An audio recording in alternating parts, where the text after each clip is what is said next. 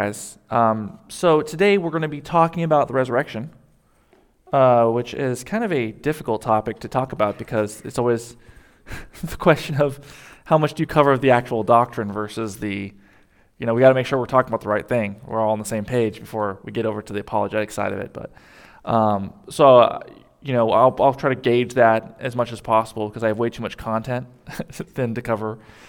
Classic problem of teaching, right? Is that you have too much to cover. You have to kind of figure out where you're going to clip it. But um, let's uh, pray with me when we pray that uh, that I figure out what is beneficial and what to, to trim out. So let's pray real quick. Ask the Lord to help.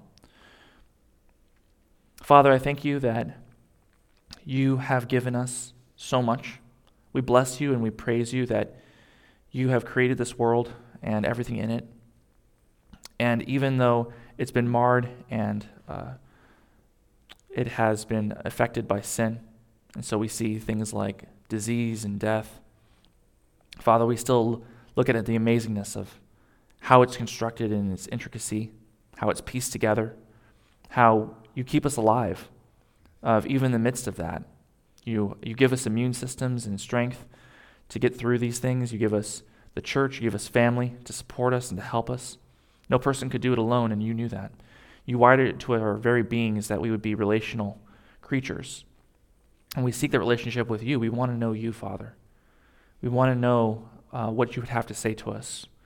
I thank you that you give us the Bible, that you have given us a clear word that we can read and understand. And even if we struggle against it because it, it something that offends us because of our sin, yet you guide us through that, Father. And I pray that's what you would do now in this, uh, this lesson. You would help us understand what you would want to say to us, that you'd help me communicate that to this class in such a way that they can grasp and they can hold on to it, and then there's some um, some strategy or some way for them to, to use this in apologetics. That's the the goal that I'm here and this goal I'm trying to communicate, Father. And um, I don't know what it's going to turn out in the next hour, so I pray for your help that you help me, help me communicate that, help the listeners to understand. And I pray that you would stir up us, stir up in us this desire to to preach to other people and to communicate the truths of the gospel, to save people, to be an instrument to save people. Help us now to focus and, and bless our time together. Forgive us our sins. In Jesus' name, amen. Okay, so the resurrection of Jesus is a core doctrine, and I think one that we would readily confess. It's not rocket science for a lot of us. But I want to ask a question that was kind of net bothering me um, for the last couple weeks when I've been thinking about this question. You think about the curriculum, you think about, okay, what I'm going to talk about next week. You, you do research in different places. Sometimes you say, okay, this research goes into this section of the pile, you know, because as you're doing it, it kind of bounces off each other and you divvy it up. But one thing that I was thinking about was, you know, when I'm in a gospel encounter, you know, when I'm on the street, I'm talking to a person, and they ask me about the hope that w- is within me, right? Sometimes you get those nice softball questions where they actually ask you, okay, what do you believe? And you're like, oh, great, I'm glad you asked. And then you start going. I was thinking, how many times have I brought up the resurrection? You know, how many times have I thought this is something they need to know and believe in order to be saved? Right? Because that's the thing we always have to pick and choose, right? How much doctrine do you need to know? Do you have to say, okay, hold on, before I tell you the gospel, do you understand the Trinity? 100%? Let me break it down for you. Here's a graph you know, of, you know, the circle and the three, you know, like you don't do that. You trust the Lord a lot of the times that He's going to fill in those gaps as a person's heart's changed. They can kind of grow in this knowledge that you can't get to them in five or ten minutes, right? It's impossible to get all of it, right? We read the Apostles' Creed. You're going to break down the Apostles' Creed for a new Christian? Like, hold on a second. It took three sermons for us to break down what all that meant to a, uh, a modern audience. Like, maybe people back then kind of understood it, and it would definitely help in a sense of a cultural Christianity where people were growing up with these things enough that they kind of pieced it together. But if you watch Ray Comfort, um, when he's talking to people, he'll ask them, Is there anything in your Catholic background that would be a solution to the problem you have? And just blank faces, no idea. Can't even tell them. Mm, I don't know. What about Jesus? Oh, yeah, maybe Jesus. It's like that's how far removed we are from like the tradition of going to church, growing up, maybe being baptized, but going and then actually understanding the connection of what Jesus did to save us. And the question is is it important for us to communicate to people in a gospel encounter the resurrection? right? That's the first thing I said. Because if that's not really an issue, then we can kind of say, okay, let's let's merge this with another lesson for next week, right? It's it's kind of a footnote. Oh, it's kind of important, but no, it's actually very important, I think, and this is why I think they've included it in this curriculum that we started with. So let's turn to Romans 10, uh, verse 9, and we're going to turn to two places. You'll have it in your notes, actually. Uh, I listed both, and I just want to read both of these because this is my uh, attempt at making a proof text of that. Yes, it's important and something we should know and it's something we should try to work into a gospel presentation if possible. Romans 10 9. So, this is the classic text that a lot of people would memorize, probably the first part of it, or maybe the whole thing. But it's a very classic uh, text that people will memorize, verses uh, 9 through 11. It says, Because if you confess with your mouth that Jesus is Lord and believe in your heart that God raised him from the dead, you'll be saved. For with the heart one believes and is justified, and with the mouth one confesses and is saved. For the scripture says, Everyone who believes in him will not be put to shame. So here I want to point out to you that we always think of the first part confess Jesus is Lord, right? But there is a belief in this resurrection from the dead that's also required, right? There is this is actually quite important. And I think what Paul's doing here, without having to exegete all of Romans 10, that what he's pointing out is that the resurrection kind of encapsulates Jesus being God, right? So confess that he's Lord, yes, and that he is God in his resurrection, right? That he is the creator. Because and you'll see the, the parallelism here that Paul is using, right? The idea of confessing and believing is the same as uh, believing and being justified, right? Justified and saved, right? They're the same kinds of synonyms. He's kind of tying it all together. He's simply saying that this confession and belief are two sides of the same coin, and you need both, right? You can't just say Jesus is God, because anyone can do that. You need to believe in your heart, right, that God uh, has raised him from the dead, right? This is this belief, this ability for you to believe that God really did raise Jesus from the dead, is kind of a signal that you are actually saved right? Because if you just say Jesus is Lord and you think you got fire insurance, write it down, right? You've gone to church and you say that, but you don't actually believe, like, eh, I don't know about that whole virgin birth and Jesus rising from the dead. It's a little far fetched to me. I think that's when you start having to ask yourself, Am I really a Christian? Because this is actually a core doctrine. The next one we're turning to in your notes is Acts 17:30.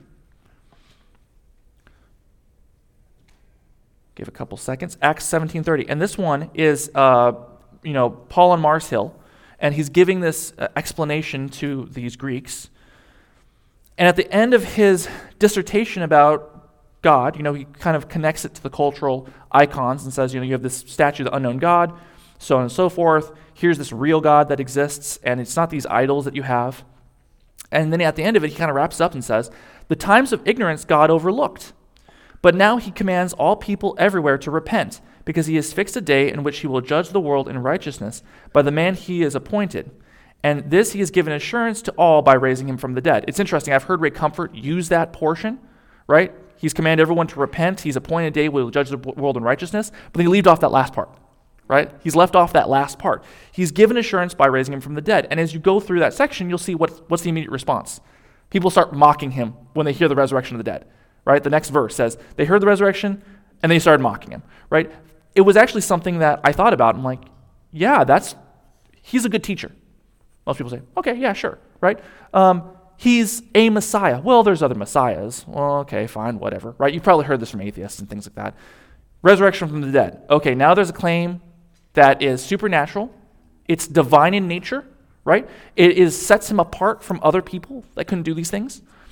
And that's when they're like, okay, I was entertaining you for a while, and now I'm just going to say, uh, I don't know about this, right? There's some people like, maybe you can present more evidence to me, right? They say, oh, we'll hear you later on this. I think that's the polite mockery, right? There's the open mockery, and then there's like, come back later when you have more evidence, right? I don't think a lot of those people, uh, I think that we read it in a very kind way when we realize that they're just kind of politely saying, you're crazy. So you can see how the world reacts to this news. But Paul didn't shy away from it. He knew that this was core to preaching the gospel. So now I have to kind of back up. So I've, I've said this is important. Now let's go back and say, okay, let's read a couple of things that talk about the resurrection in order that we're all on the same page about what it is exactly. There are many references to the resurrection of Christ. obviously, because it's being important. And we want to make a distinction between the perfect resurrection of Jesus, where he got a new body, right? And he's immortal, and the temporary resurrection that you see in other places in the scripture, right? Jesus raised three people from the dead. I'm assuming those three people died again, right? Maybe Lazarus was one of those people that got caught up when he came back. But there was other people, like there was a Jairus' daughter and the things that got resurrected in the Old Testament that has happened too, right? Other people have raised people from the dead. Um, it's very rare. I think only happened twice, but it has happened. So you have um, a perfect resurrection and a temporal resurrection. So we're talking about the permanent one, the, the perfection, that eternal life he talked about. So out of all the references, minor and major, I picked two. I think they're in your notes. The first one I want to turn to is Hebrew 5 7.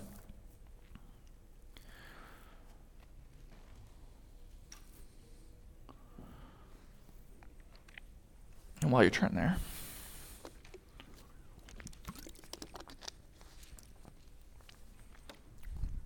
Hebrews 5 7. And this is going to go for a while.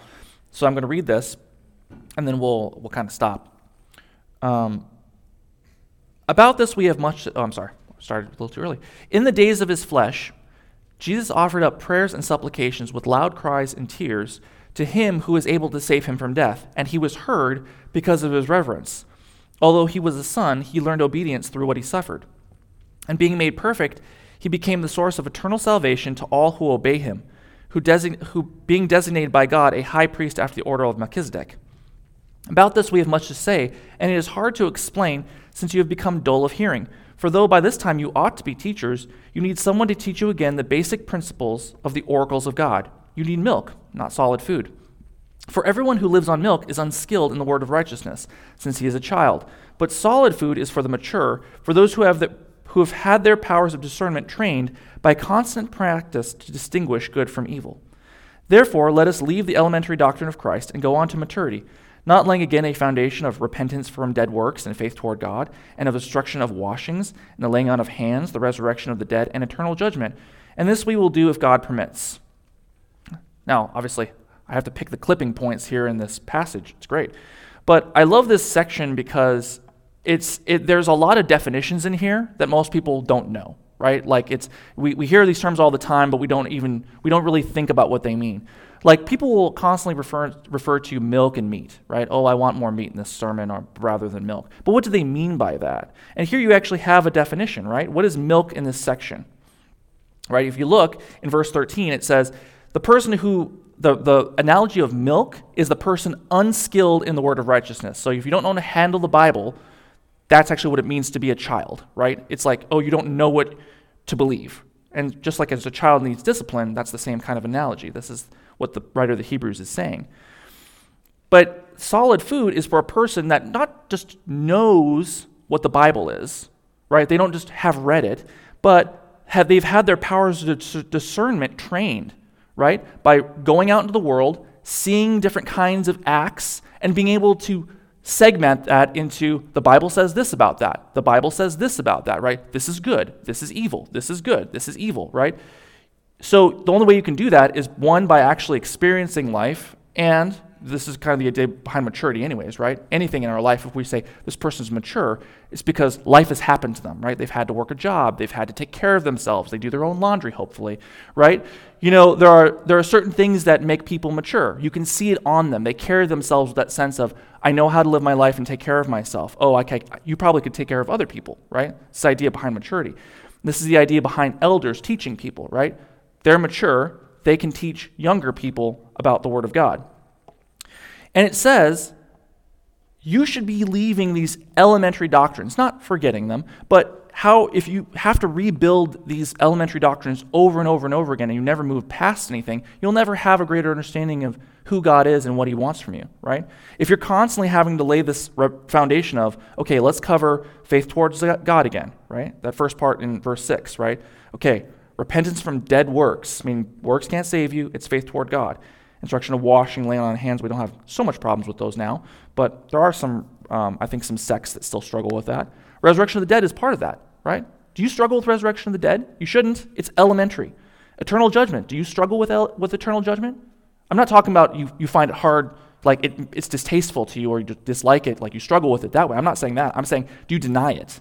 Deny that that's a thing? Because this is what the writer is saying is these are elemental doctrines. So you, you have this resurrection of the dead and i want to make sure that we're on the same page because as he points out in a weird way this is comforting right? Is that the people back then struggle with the very same things we struggle with. Like the same people that he's writing to you can be like i know a person like that right? Maybe it's me. Maybe i struggle with one particular doctrine. You know I, i'm constantly having to go back and think about that again and again So, yes, Julie.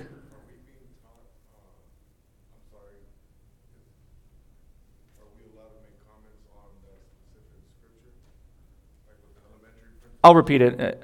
Um, yeah, you can make a comment, but you're going to have to say it really loud and project it, or I'm going to have to repeat it. So, how much work do you want to give me? Yes. And as parents as well, I would say that's big with the younger individuals. If they're not being taught how to live life or how to discern and all that, well, guess what? The process is going to probably take a lot longer. Right. For that individual to mature, um, just even intellectually. You know, if you're a Christian, you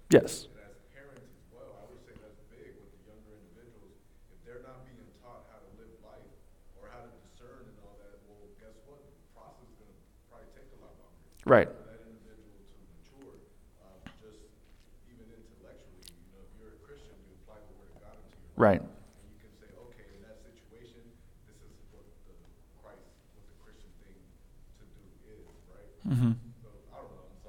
No, uh, and I'll, I'll repeat it so if anyone heard it, what he was saying. He was saying that, yes, I mean, maturity is a person who has experienced life and has taken care, but he's also saying, but you also want to be able to be taught those things too. You don't necessarily have to experience every single thing to know I shouldn't do those things, right? You don't have to, you know, be sexually immoral, immoral to know that that's wrong. You don't have to experience it. And the way I always think of that is I heard someone say, I can't remember to attribute it, but they were saying there's two ways of learning in life. There is uh, history, being taught by someone, right? Here's my history, here's why you shouldn't do that, and experience. And a lot of people put a lot of weight on experience. Like, I need to experience it myself. But the, the whole idea behind being taught by your parents or by a mentor is they, I've seen this before, here's how you should do it. And the faster you listen to someone you respect and you trust, the less pain you have to go through, right? Because experience is much longer if you think about it. This is why we have books and we read them, right? It's because, like, I don't want to have to do the whole experiment, the scientific experiment, and spend all that money and time to, to know what this thing says and is justified by, you know, five different rep- repetitions of the same experiment, right? So we do this all the time with all kinds of stuff. And the Bible is obviously a big example of that, right? God says in, in Proverbs all kinds of wisdom that you should just listen to. You don't have to do it. But if you don't, you're going to go through some pain.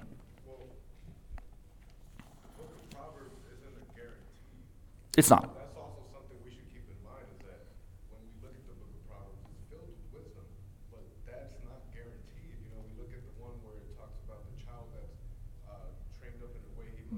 Mm-hmm. doesn't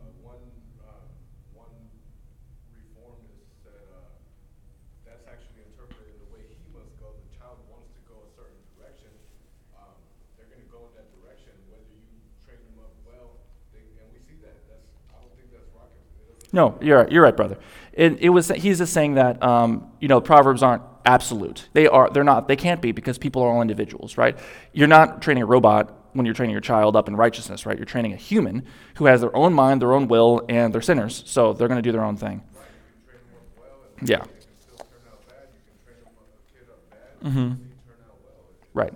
Well, you can see why the writer to Hebrews is frustrated then, right? Because he's like, you should be teachers at this point, but you're not, right?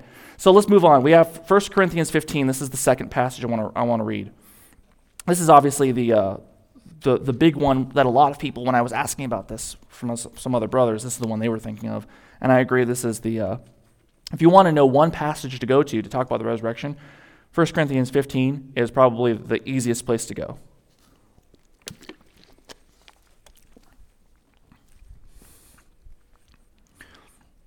1 Corinthians 15, verse 1 through 11.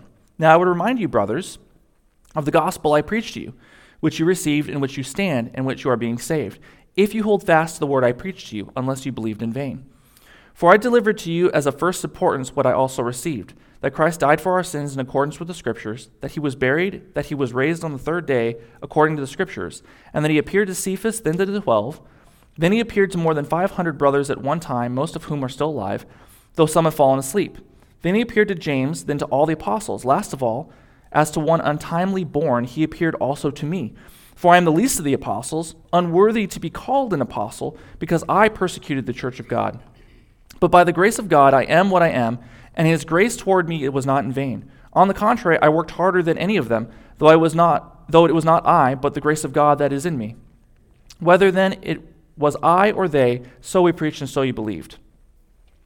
Now, you'll see in this section, he, he references this idea of according to the scriptures, according to the scriptures. This wasn't something that was new or that they made up.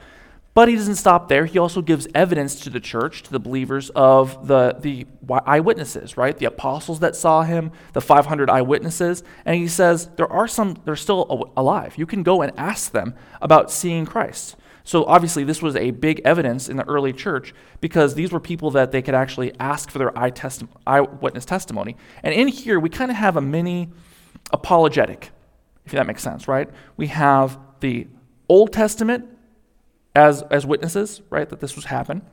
Then you have the apostles, the apostles' word, which you have in the Bible, and you have the personal testimony of other people. So, what do we see here?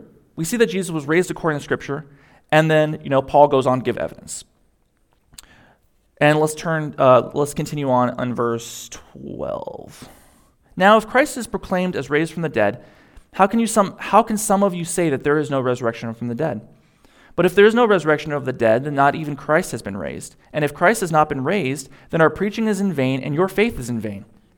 We are even found to be misrepresenting God because we testified about God that he raised Christ, whom he did not raise if it is true that the dead are not raised.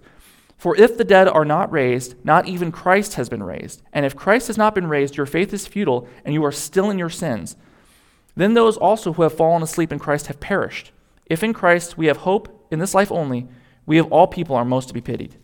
Especially think about the context in which they're written, in which they're being persecuted, right? This is it's not a it's not a good life to hold on to. If all they had to do was, you know, turn away from Christ and go back to being, you know, to Judaism or to, you know, submit to the Roman authorities, and they're deciding not to do that and they're telling other people not to do it, to live in suffering, then they should be pitied because they are basically living a lie. I think it's the same way I think of when I think of people that are in false religions, especially cults and stuff, right?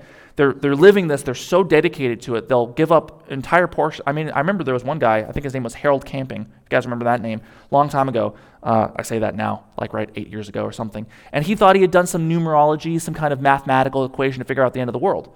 So he said, oh, it's going to be, I forget when it was, 2015 or something like that. It was about that time.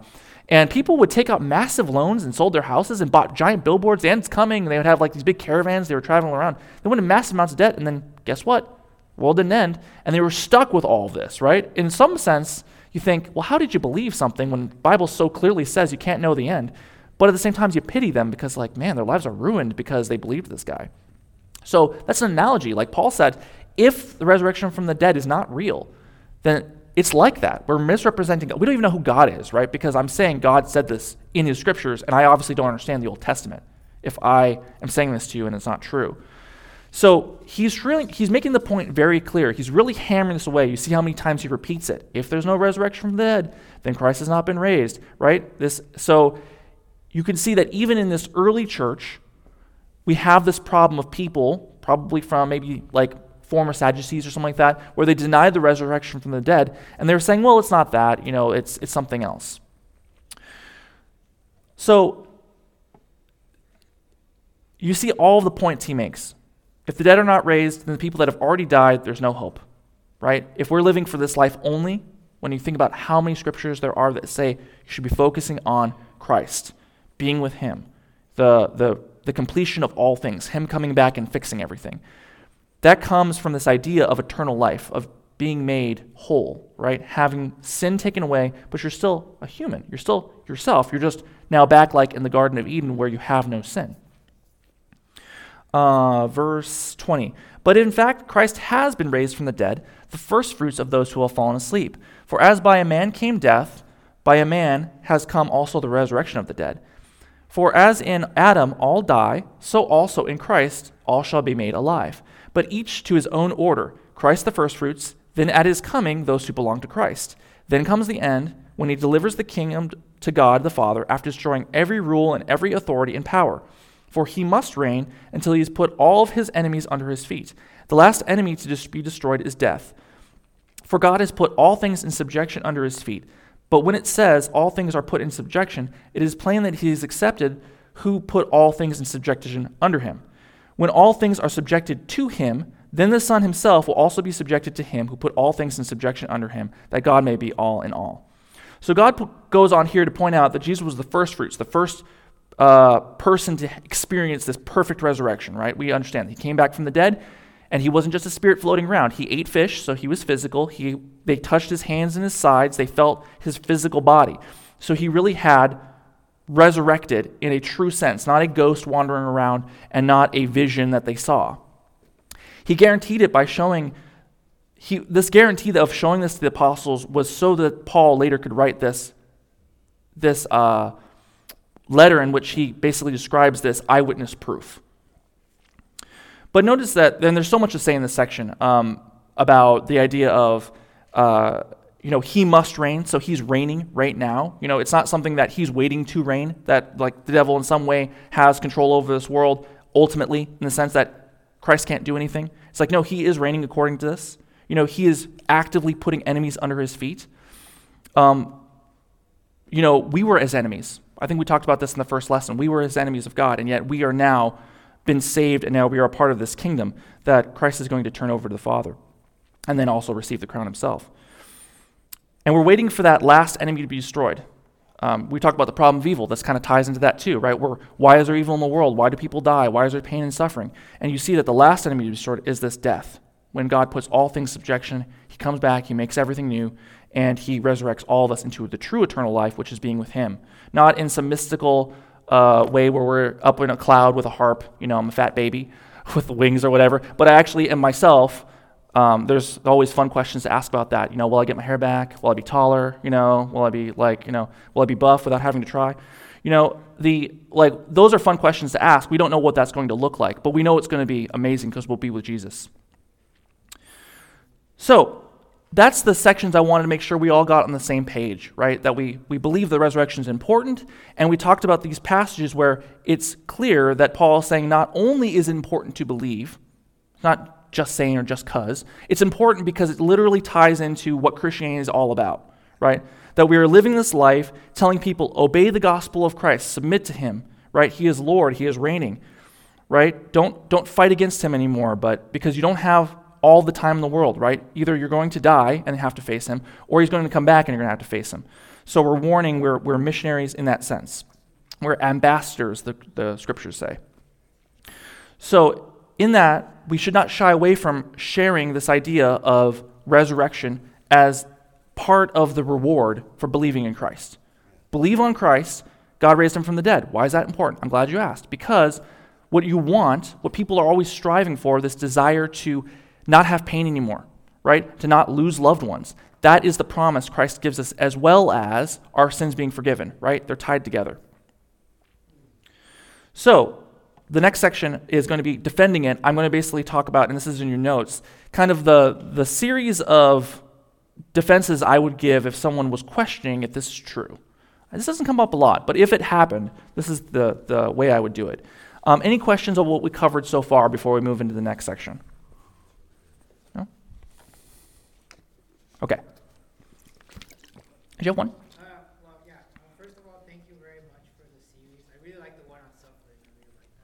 The question I have is in First Corinthians 15, I may have missed the point you were trying to make. Uh isn't the the resurrection like that? Isn't Paul defending the resurrection before the church uh, rather than an unbelieving crowd?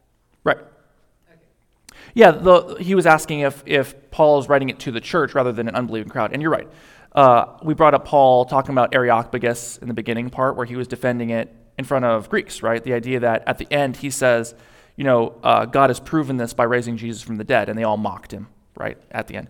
So there is a sense in which it's important for both groups to be talked to. My point when bringing that up in this section was that we all need to understand what the res- resurrection is before we defend it right? If you don't believe it's important, you're not going to bring it up in a gospel encounter. This is something that I struggled with when I was even was thinking about this. How many times have I shared the gospel and not included resurrection from the dead as an important element of sharing the gospel? Right? But when we read in the first part, you'll see the, the couple passages in the beginning, and these ones, they seem very important. Right? It's actually connected to salvation. So I would say that you can't do it every time, right? I'm not saying here's the template, follow it every time to the letter, no modifications. You have to feel a person out, you have a conversation. They're a person right? They're going to have questions, they might derail you. But understand that resurrection is, is an important aspect of Jesus' divinity, right? He's not just a good teacher, he, ra- he was raised from the dead. He said he was God, and it, that's how it was proven. At least that's what the scriptures say. Is that this is the proof that he was who he said he was, was resurrection from the dead. So, if you have uh, more questions, we can handle it afterwards. Um, if you have more something specifically, unless you have a specific question. Yeah, give give some thought, and then we can talk about it afterwards. Any other questions? Okay. So, defending the resurrection. So, here's the overall idea. If you're talking to a person and they're asking about Jesus, and um, how do you know this to be true, right? I'm trying to frame it this way. It's like, okay, you believe in this Jesus, you believe he rose from the dead, but how can you believe that? Isn't that unbelievable? Isn't that a wide claim? So you, you start at the base. Okay, Jesus is a big deal. You can see that through uh, the, the, the amount of influence Christianity has had on the world. Don't want to belabor this, but you see it everywhere, right? Especially in America. Um, this idea that even if you don't believe in Jesus, you know who he is. Number two, Jesus was a historical person. So, this is something that has come under a lot of fire. Uh, we talked a little bit about this in the, the historical, um, uh, when we were talking about the reliability of the New Testament that this is something that's attacked a lot. Is Jesus historical? Was, did he really exist, or was he just a teacher that kind of blew up? Well, it's interesting because I actually think about that's one of the reasons why he didn't he wasn't a big deal, right? Because if he was this big deal, right, people could say, well, he got mythologized because he's like King Arthur. He was such a big name that people started writing mythologies about it. It's interesting when you think about the fact that he, in terms of his ministry, it was very isolated to Israel and people ask that question, like, why was it so small when it first happened? I mean, it was big in Jerusalem, was big in Israel, but it never expanded, right, on purpose. Jesus would do stuff and he'd say, don't tell anyone, right? It's like he was purposely containing this. They're like, go up to the, the festival. He's like, I'm not going to go up. I'm not going to make a big scene. I'm not going to have a parade. He ended up going as not a part of the, the march up to it, but he didn't want it to be a, a, a big deal for some reason, and that's confusing. And I think that there's a, a, reason for that. There, you know, theories, I should say. I don't, I don't 100%. But even though he was relatively small, you really couldn't escape the notice of someone when you were healing people and all this stuff was happening. So one of the uh, most influential accounts we have is from a Jewish historian named Flavius Josephus, who was born in AD 37. He became a Pharisee at age 19, and he writes about him. We also have a uh, um, another guy named Tacitus. I think I'm saying that right. And he was a historian writing about 50 years after Josephus wrote, and he said, Christus, the founder of the name, was put to death by Pontius Pilate, procurator of Judea in the region of Tiberius. But the pernicious superstition, repressed for a time, broke out again, not only in Judea, where the mischief originated, but through the city of Rome also. So you have a kind of a footnote, but he does mention this, this thing that's happening. Um, I don't think that's ironclad proof, but it's one of those things that like we still have sections from Josephus and Tacitus about this Jesus character. He was undeniably a historical figure. And I would say, and I've made this argument in the reliability of the New Testament, the Bible itself is also a historical document.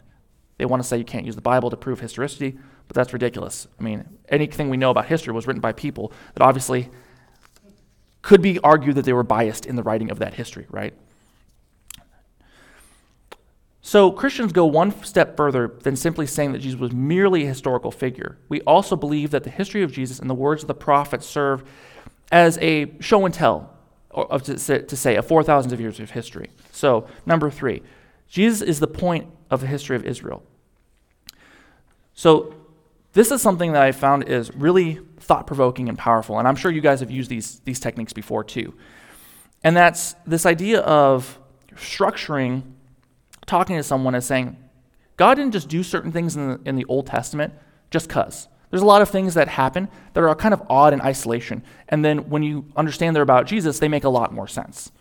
right? So you have this idea of he wants to show Messiah is coming, and so he's saying, This is why I'm going to do it, and then he shows what this is going to look like. So in the fall, in Genesis 3:15, God tells Adam and Eve to look for a deliverer, a human, a supernatural, that would defeat Satan, but Satan would wound. Right? We know that story. There's not enough time to go through it. Abraham and Isaac. You know, Abraham is told to bring Isaac up onto the mount and to sacrifice him. And that he was going to, uh, basically, the idea here is there's no higher test of loyalty than to give one son for another. God will preserve the seed of the promise, right? All these things were working together. Substitutionary offering is necessary. God provides for people's needs.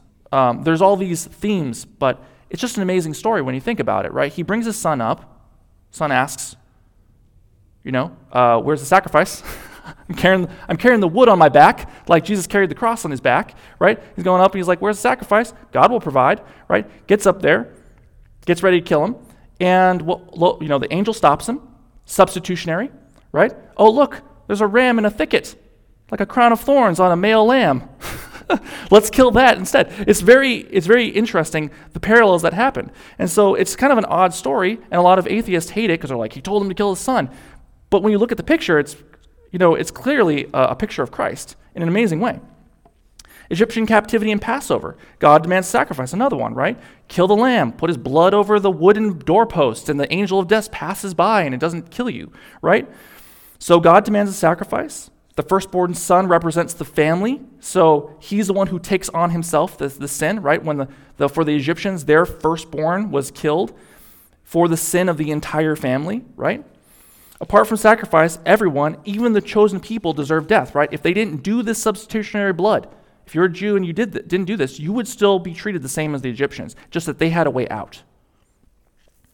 Uh, the next one, the scapegoat. In Leviticus 16, God declares that one day a year there will be the Day of Atonement. And on that day, people are reminded that the sins of the people must be forgiven annually, right? People are always sinful. It just basically covers them for a little while. Only a perfect sacrifice is acceptable. Once the sacrifice has been accepted, God sends it out from the people. Sin is transferred to the scapegoat and then sent out into the wilderness to be remembered no more. And so God was using these events of Israel, just in a quick overview, to point to and prepare the Israelites for this idea that they needed substitutionary atonement to gain forgiveness of sin.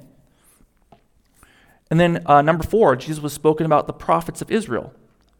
God sent prophets to explain and predict who, what, when, where, and why of Jesus. The, the Bible contains over 300 prophecies to testify to and were fulfilled in Jesus Christ. Let's go through a few examples. Uh, who? I don't think I have this in notes. Uh, who? For to us a child is born, to us a son is given, and the government will be on his shoulders, and he will be called Wonderful Counselor, Mighty God, Everlasting Father, Prince of Peace. That's Isaiah 9 6. So that's who. What? Because you will not abandon me to the grave, nor will you let your Holy One see decay. That's Psalm 16, messianic prophecy talking about Jesus. So this is where the, we get the idea of resurrection. Where? But you, Bethlehem, though you are small among the clans of Judah, out of you will come for me one who will be a ruler, over Israel. That's why when the wise men were asked, Where is this person going to be born? Oh, well, the prophecy says he'll be born in Bethlehem. How? Therefore, the Lord himself will give you a sign. Right? How will this happen? The virgin will be with child and will give birth to a son, and we will call him Emmanuel. This is Isaiah 7 14. So here, this is why had, the virgin birth is so important, because this is part of the sign of the Lord doing it. This is something, these were the things they were looking for, right? Born in, Israel, in Bethlehem, born of a virgin, right? Um, and that this person will be this wonderful counselor, mighty God, everlasting Father, Prince of Peace. And then Isaiah 53, and perhaps the most instrumental prophecy, the chapter so, cap- so perfectly captures the message of Christianity. Jesus Christ is clearly the fulfillment, fulfillment of this amazing prophecy and it is worth you know, reading it in full and it was written in 680 BC. This chapter is preserved on the Dead Sea Scrolls, which were dated before the time of Christ. So even if people want to say it was changed in some way, this was something we found in a cave, and we dated it hundreds of years before Christ was born. It says, Surely he has taken up our infirmities and carried our sorrows. Yet we considered him stricken by God, smitten by him, and afflicted. But he was pierced for our transgressions, he was crushed for our iniquities. The punishment that brought us peace was upon him, and by his wounds we are healed. We all, like sheep, have gone astray. Each one of us turned to his own way. and the Lord laid on him the iniquity of us all. He was oppressed and afflicted, yet he did not open his mouth. He was led like lamb to the slaughter, and a sheep before his shearer was silent, so he did not open his mouth. And obviously it goes on. It's just an amazing thing. I, we're, well, the only reason I'm cutting off is because we ran out of time. We're running out of time. But if you read the entire thing, the amount of prophecies that, that relate to Jesus is just incredible. So, number five, Jesus' claims to be divine are corroborated by his life, teaching, and miracles. Yes, he was a wise teacher. We, I don't think anyone would dispute that, right? You, the golden rule that people repeat all the time are attributed to him. You know, do unto others as you would have done unto you, and love your neighbor as yourself. You have some challenging ones, like love your enemies and pray for those who persecute you, right? Jesus helped others with his miracles. We know that he performed 23 healings, at least recorded, and that nine uh, nine displays of command over nature. Uh, I would consider that the feeding of the 5,000 in that category, right? This amazing ability over physics and matter to be able to replicate food, uh, calming the storms, which, think about it, if you calm the storm immediately, what happens to weather patterns? What happens to the wind? What happens to other places, right? It's like if we just try to stop weather in one place, it would create chaos everywhere else, and yet that didn't happen. Walking on water, once again, just you know manipulating physics to however he wants you know outside of the rules of the universe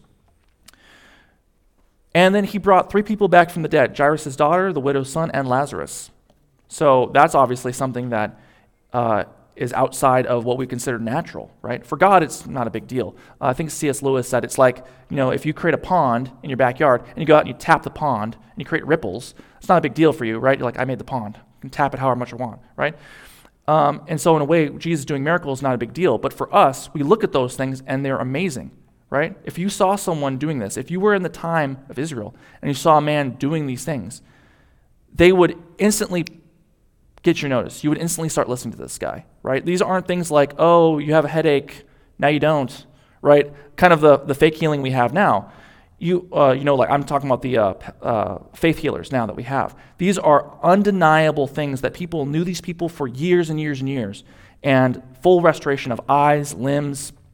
It's an amazing thing, right? Like leprosy going away.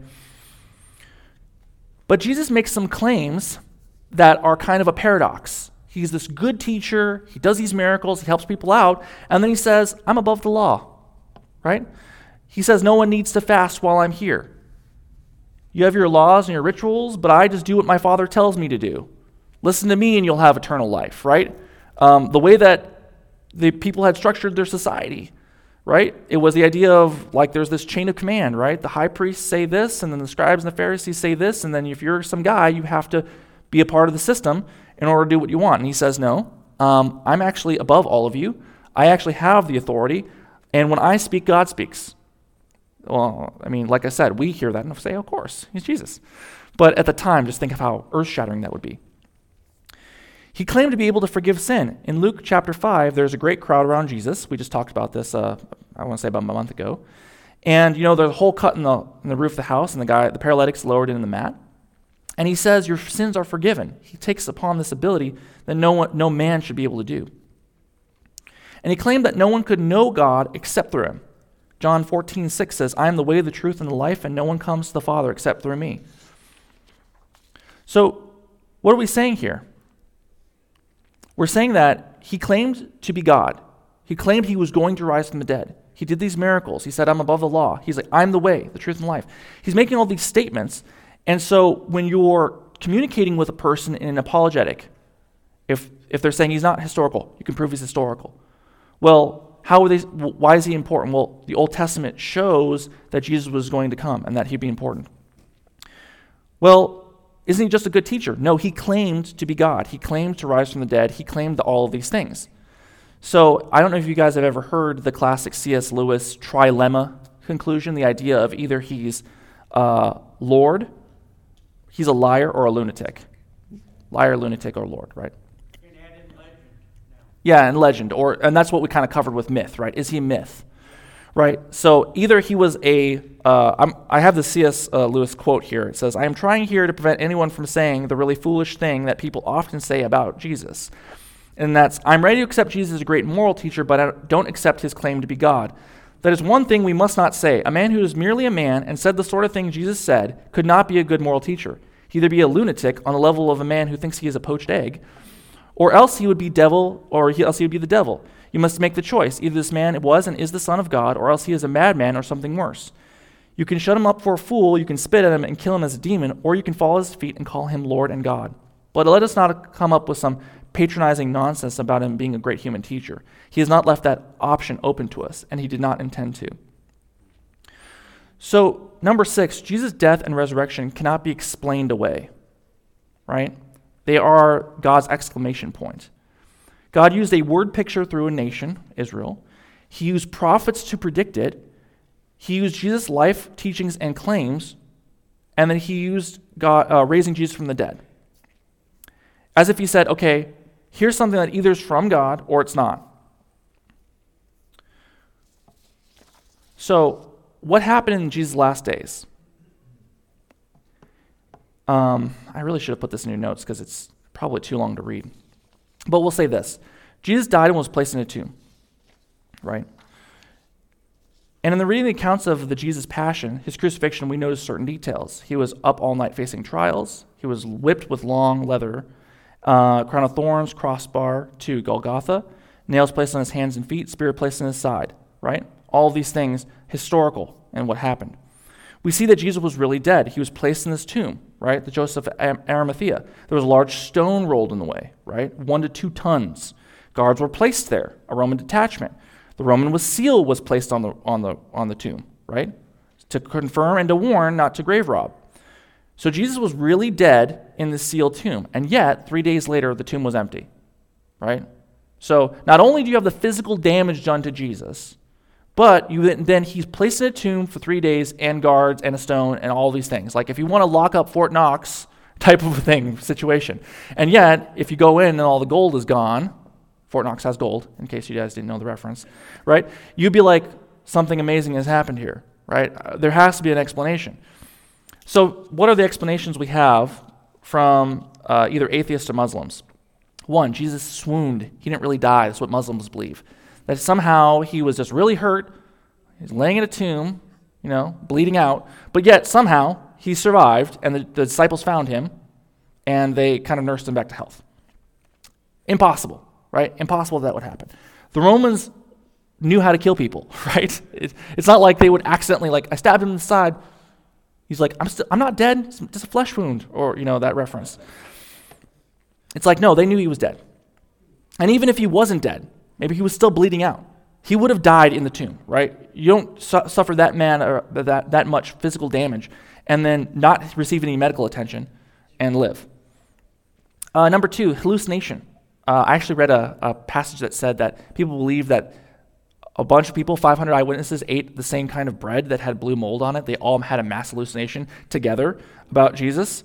Uh, yeah, there's some wild theories out there if you, if you look for them. When you ask people, what happened? Like, well, you know, this bread was popular. We know this blue hallucinogen grows on it, so they all ate the same bread, and they thought he came back.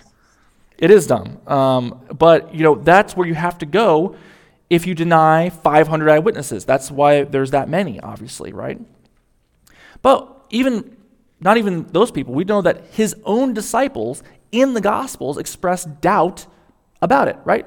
We always give doubting Thomas kind of a hard time. But the fact is, we would all be doubting Thomas probably, right? Like if we we would all be like if someone said, "Oh, we saw Jesus and you were the only one not there that didn't see him." You'd be like, "I don't know. Are you guys pulling my leg, right?" But Jesus, in his mercy and his grace, show, comes to Thomas and says, Why are you troubled, and why do doubts rise in your mind? Look at my hands and my feet. It is I myself. Touch me and see. A ghost does not have flesh and bones, as you see I have. So, um, explaining the resurrection as hallucinations is not plausible. The next one the body was stolen, right, by either the Romans or the Jewish authorities. And it's, it's interesting that in the gospel, we actually have that as an explanation, right? Um, they, they think that that happened, and they actually start creating. They, the reason why they put the soldiers there in the first place was because they thought that was going to happen, right? The disciples were going to steal it. But when the Romans come back, the Jewish authorities tell them just say that they stole it, right? They, they spread that rumor because it's, it's at least that's plausible. At least that's a plausible explanation for what happened. But we know that that's not true either. That's, that's uh, not only according to the scriptures, but just the idea that the Romans would go along with something when they're, they're the ones over the Jews, they're the ones controlling them. There's no way that that would happen. They're not going to appease the Jewish people that way. So, the most plausible explanation for the empty tomb was that Jesus did in fact rise from the dead. So then that's the question is how do we live now in light of that? That's what you communicate to a person as you're talking to them. Here's all the evidence. Now, you have no more excuses, right? There's no way that you can this, and this is kind of the point of apologetics, right? Is to take away the excuse of, well, I can't believe because of insert the, you know, fill in the blank of whatever this thing I struggle with is. And that's what we're talking about. We're talking about the problem of evil. We're talking about, you know, resurrection is for these reasons. So, there's more to it. You'll see in your notes that the idea of the changed life of disciples and the changed world, uh, the church grew immensely, and that our personal testimony, Jesus changed lives throughout history and he's still changing them. I mean, we all have a story like that of being one way and being changed. More dramatically for people that have that come to faith older, right? Because they t- sometimes have very um, colorful lives, if I can say it that way. And yet their hearts and their minds are changed completely. It's an amazing thing. So I want to leave just a few minutes here at the end to ask some questions or any comments that we have about that or things that you've encountered about questioning the validity of the resurrection, or if that's not something you guys have encountered much. Anyone? Oh, Sheila first, and then Christian. I was just thinking in, as far as witnessing, and, you know, people are usually understanding that Jesus died on the cross for our sins. Mm-hmm. And I feel as if I tend to just say that Mm-hmm. and not move farther, but I think if I begin to start thinking of it as all completely connected, that I'll do better with saying the whole thing in that Jesus lived a perfect life, he went to the cross, and then he was buried, rose on the third day, and ascended to heaven, Mhm. instead of just Jesus died for our sins. Right, But just marrying those five things together and always saying it in that way right. would be helpful, I Y- think. Yeah, what Sheila was saying, if you guys didn't hear, was you have to connect not just that Jesus died on the cross, but that he also rose from the dead. And even when you were saying that, I agree with you. I don't think I've done that either. And I'm realizing that that can create problems because you think about how many groups out there that think that Jesus was just a higher created being, like we talked about Jehovah's Witnesses, right? They, yeah, he died on the cross, but that he's not God. God used a perfect man in some way to create the substitutionary atonement.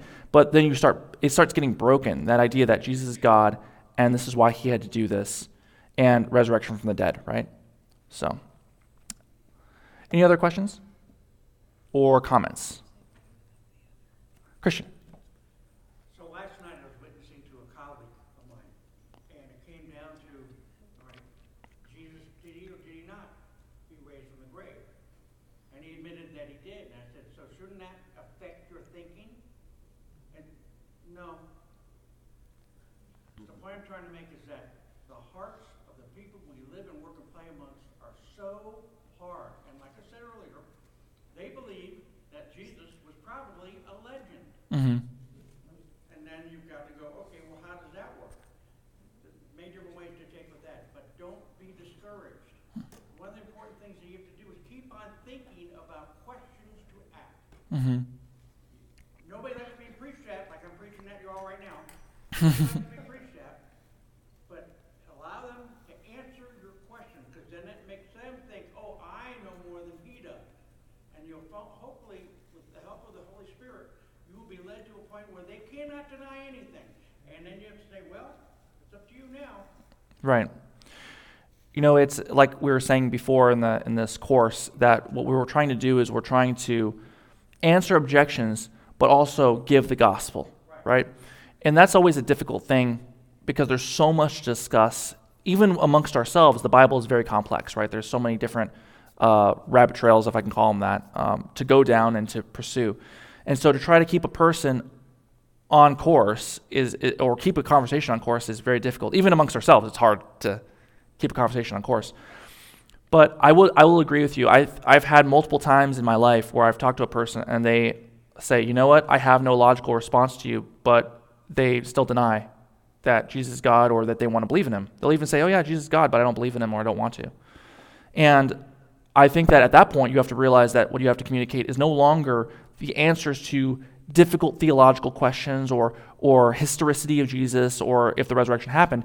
What you have to communicate to them is that they have sin and that they have a problem, right? As Rick Comfort says, you know, by your own admission, you're a lying thief and an adulterer at heart. As you talk through those things and they admit, yeah, I tell lies. Yeah, I've stolen stuff, small stuff. Yeah, I look at pornography. It's like, okay, you don't think you have a problem? You have a problem with your heart and you need something. What happens when you die and Jesus judges you based on your own words? You know, and planting those seeds of doubt in their own goodness, I think, is a bigger key sometimes. Answer a question but come back to that. What are you going to do about your sin? Let me tell you the good news, right? That God Himself came to earth to die for your sins. He lived the life that we could never live, a perfect life, and He made the great exchange in dying for our sins on the cross. But He rose on the third day, proving that He was God and that there is this eternal life. Not, I'm up in a cloud as a baby, right? Like we keep making the joke.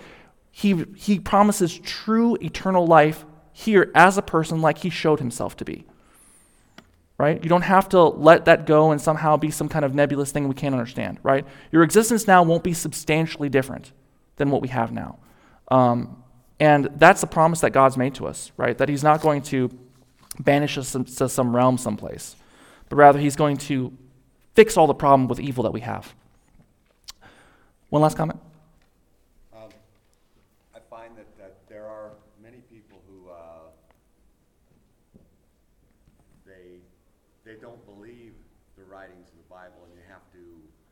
said, the resurrection, the proof of the resurrection, you have to uh, um, work through that with them. Mm-hmm. And uh, I, what you put together is really good.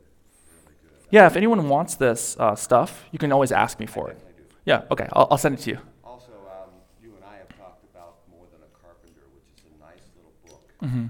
You can, I find them in the thrift store all the time. Right. Uh, it goes through 11 chapters, and it goes through a lot of that. Great apologetic. That's a good thing. Brother Marty. Tiny little book. though. Right, it's, it's very small. Yeah, uh, Brother Marty was saying More Than a Carpenter is a great book to buy. It's very small. Um, you can find them in thrift, thrift stores. They were very popular at point. But they are, it is a great book, and it does do a really good job of summarizing a lot of this. It's something you can give to a person. It's small, so they don't feel like, oh, I have to read this entire thing. You know, um, and so that communicates a lot of the ideas of the resurrection as well. More things to say. If you have any other comments, come and ask me. Like I said, if you want a copy of this, I can always email it to you if you want, because I've skipped through a lot of it. But um, you know, it, uh, I'm happy to provide that. So let's close with prayer. Father, again, um, we bless and praise you. It's an amazing thing what you've done in the scriptures that you have given us so many pictures of the Messiah, and that you have told us what you were going to do so many times. The fact that you know and can control the future, that nothing surprises you, and that you have a plan is so encouraging to us because we know that the future is set, it's certain, and that you will come back and you will fix this world. You will rule and reign, you'll put all enemies under your feet, and you'll defeat death. And we hope and we pray that that comes quickly. I pray, Father, that you would uh, give us grace and give us mercy in our conversations with our loved ones, our friends, our family, that when we preach the gospel to them and we answer these objections that they have, that you would soften their hearts, that you would open their minds, that you would change their hearts. God, we, we pray for that more than anything, that our words would not be in vain, but rather we would be given the right thing to say by the Holy Spirit, and that we would pierce their, their thoughts and their intentions, that we would be able to recall scriptures that we've read to bring to bear. Father, use us as mighty tools so that way we can save the people we love. Don't, leave, don't let them in their don't leave them in their sin. Use us as instruments for your glory. In our own lives, I pray, Father, that we would that you would help us with obedience and you would help us with holiness so that we would be effective tools from the Master. I thank you, God, for this church. I thank you for our pastors. I pray now that we would focus our hearts and our minds on you on the Lord's day. Forgive us our sins. In Jesus' name, amen.